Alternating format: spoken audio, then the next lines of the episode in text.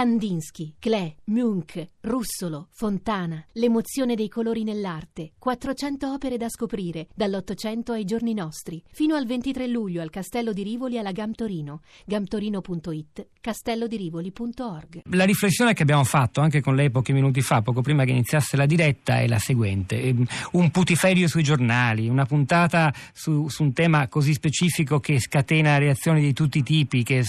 terremota anche la politica, all'interno dei palazzi della RAI. Eh, sarebbe stata possibile 10-20 anni fa oppure è successo qualcosa in Italia, cioè l'argomento salute è diventato estremamente sensibile e in grado di scatenare reazioni le più diverse? Certamente è cambiato, l'interesse è cresciuto incredibilmente, è cresciuta diciamo così la contrapposizione, eh, non era pensabile, non c'era questo movimento così diciamo antiscientista, contrario alla scienza, non c'era neanche un movimento antisistema, si può dire, no? eh, così, così, diffuso. È, è nato da un punto di vista storico un po' tutto, una decina, forse qualcosa di più anni fa, quando nel, nel mondo anglosassone si parlava di science wars, no? di, di guerre alla scienza, cioè c'è stato un movimento che sotto traccia, diciamo col 68 è nato, si è sviluppato, che è quello diciamo così, del relativismo scientifico, no? che vedeva come la realtà eh, scientifica come una delle varie interpretazioni. E questo continuo lavorio no, di scalpello, di mancanza di credibilità della scienza, dei dati, tutto interpretabile, la scienza come grande narrazione possibile,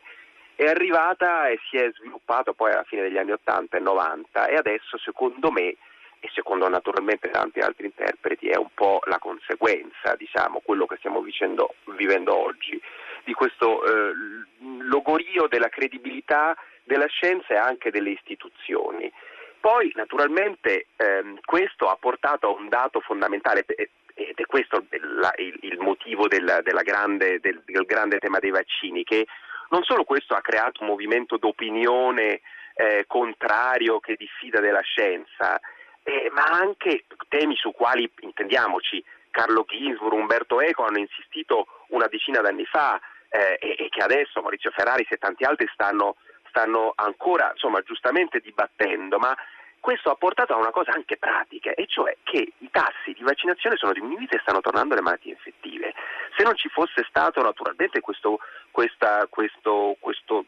non epidemia ma certamente focolaio infettivo sulla meningite in, in Toscana, se non ci fossero stati due bambini deceduti per malattie infettive prevenibili da vaccino a Bologna e a Roma e se non ci fosse un aumento del 230% di morbillo, nei primi mesi di questo, eh, di questo anno, eh beh, naturalmente la vaccinazione eh, ha, creato, ha creato, crea naturalmente un'ansia nella popolazione. Quindi io metterei insieme queste due cose, no? questa sfiducia nelle istituzioni, questa sfiducia, insomma il populismo, è inutile eh, tirarci intorno, che stiamo vivendo in, questo, in, questi, in questi giorni, in questi mesi,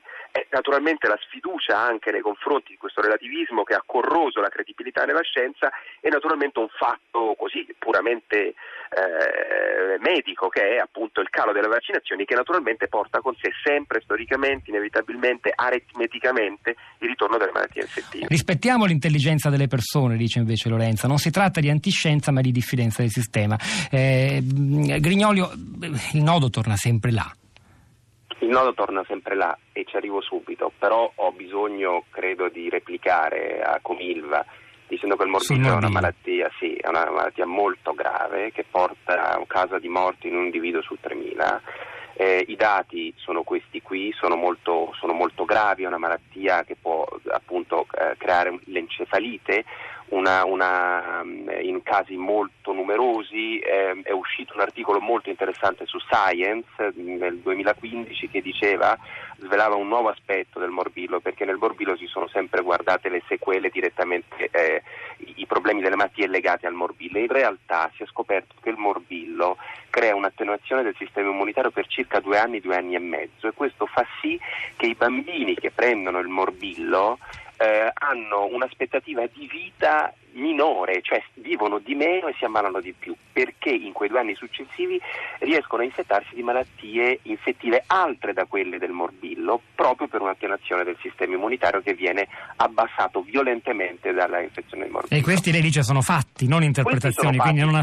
dia- non ha, senso un dialogo tra chi sostiene queste cose e chi le nega, perché il dialogo implica... Dato, nel Novecento sono morti 96,7 milioni eh, di persone di morbillo. Ora, detto questo, possiamo par- passare alla risposta alla domanda che lei mi faceva. Certamente le cose eh, sono, eh, sono, cambiate. All'estero come fanno? Beh, per esempio all'estero, e penso per esempio, guardiamo a una, a una nazione che su questo certamente è all'avanguardia, l'Inghilterra. Ebbene, la BBC, l'emittente statale appunto britannica, un paio d'anni fa, neanche un anno e mezzo fa, ha emesso un interessante documento eh, che dice sostanzialmente per evitare che persone poco competenti eh, eh, vadano in trasmissione a parlare eh, di eh, questioni di rilevanza diciamo sanitaria e nazionale, cioè per evitare quello che è successo non solo a Report, ma quello che è successo per esempio a Virus Comporos, cioè che andasse il professor Burioni, che è un eccellente e noto virologo